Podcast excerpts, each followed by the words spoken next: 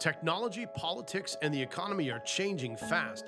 No time to keep up with all the policies affecting your everyday life and figuring out fact from fiction? Not even sure where God could fit in all of this? Don't worry, I've got your back. I'm here to dig a little deeper into the issues of the day.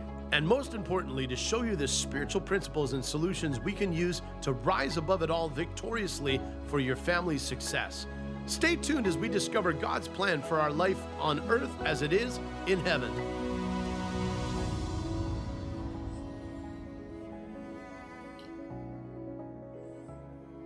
I'm talking in this podcast about how to become healthier in mind, body, and spirit.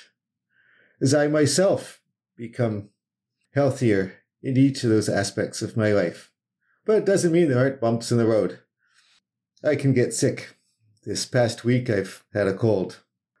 I woke up this morning and everything felt fine till I rolled over. Then my nose became congested and I had difficulty breathing. If I hadn't rolled over, I could have stayed there happily for a while longer, breathing fine and not noticed anything. So, why do you need to hear about this in a podcast? Well, God often shows me spiritual truths by pointing out physical realities to me. Much like in chapter 18 of Jeremiah, where God tells Jeremiah to go and watch the potter and watch him work. And then God teaches him some spiritual lessons from that. As long as we stay still, we don't notice anything is wrong until we make a change in our life. We take a chance we work on growing ourselves and healing ourselves. Try something new. We take a step in faith. Then we realize, oh, there's something amiss in my life that I hadn't noticed before. So, does this mean we shouldn't try anything new in our relationships, in our work, in our life's work? No, not at all.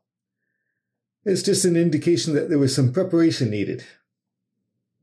And as soon as we discover the issue, we can start doing that preparation. And I've learned that there's no sense in saying, I should have done the preparation before I started.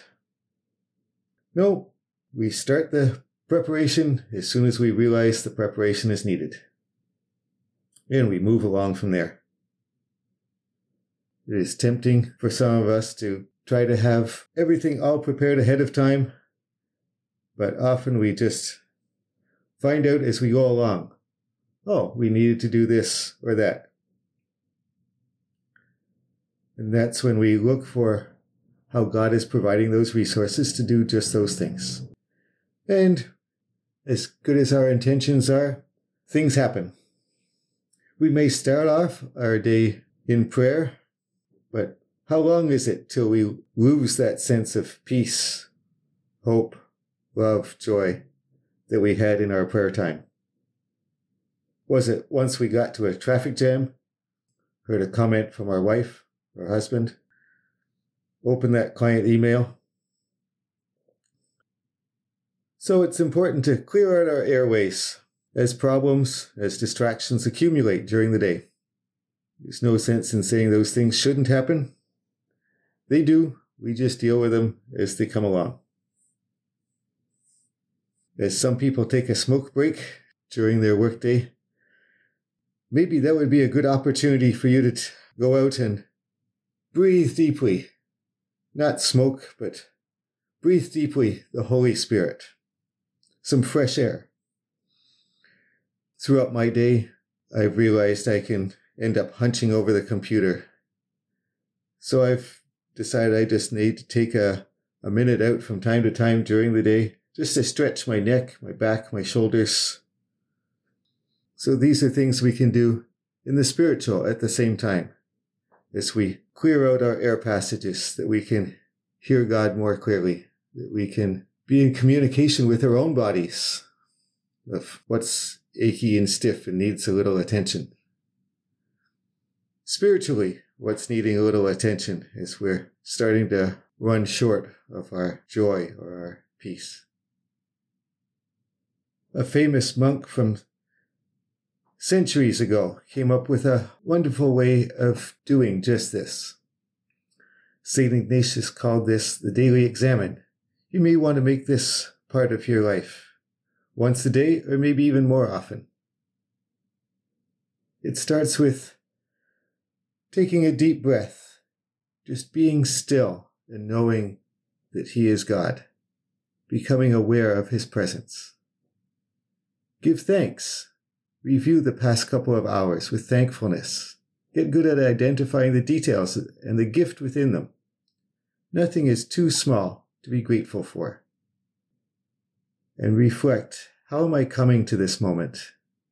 Name the emotion that you're feeling or have felt in the couple of hours.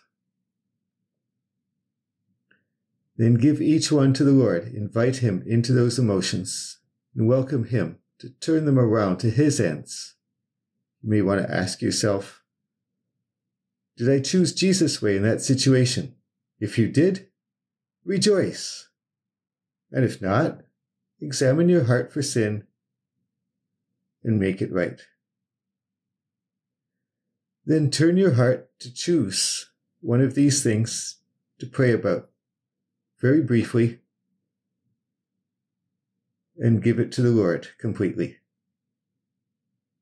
Then reorient yourself to trust, trusting in the Lord. Look toward the next couple of hours with expectation. Tell the Lord that you hope in Him for the next hours ahead. See the next tasks that you have coming up with expectation that the Lord will be good, that you will notice His work in the situation. And you can end by praying, Let your kingdom come, let your will be done, on earth as it is in heaven. And have a great rest of the day. If you are presenting your body as a living sacrifice and allowing Holy Spirit to transform your mind, congratulations. You are integrating your spirit, mind, and body, strengthening yourself to overcome evil with good. Please leave a rating for the show and hit subscribe to be notified of new fascinating topics I'll be discussing next on earth as it is in heaven. Until next time, may God bless you and make you a blessing to those around you.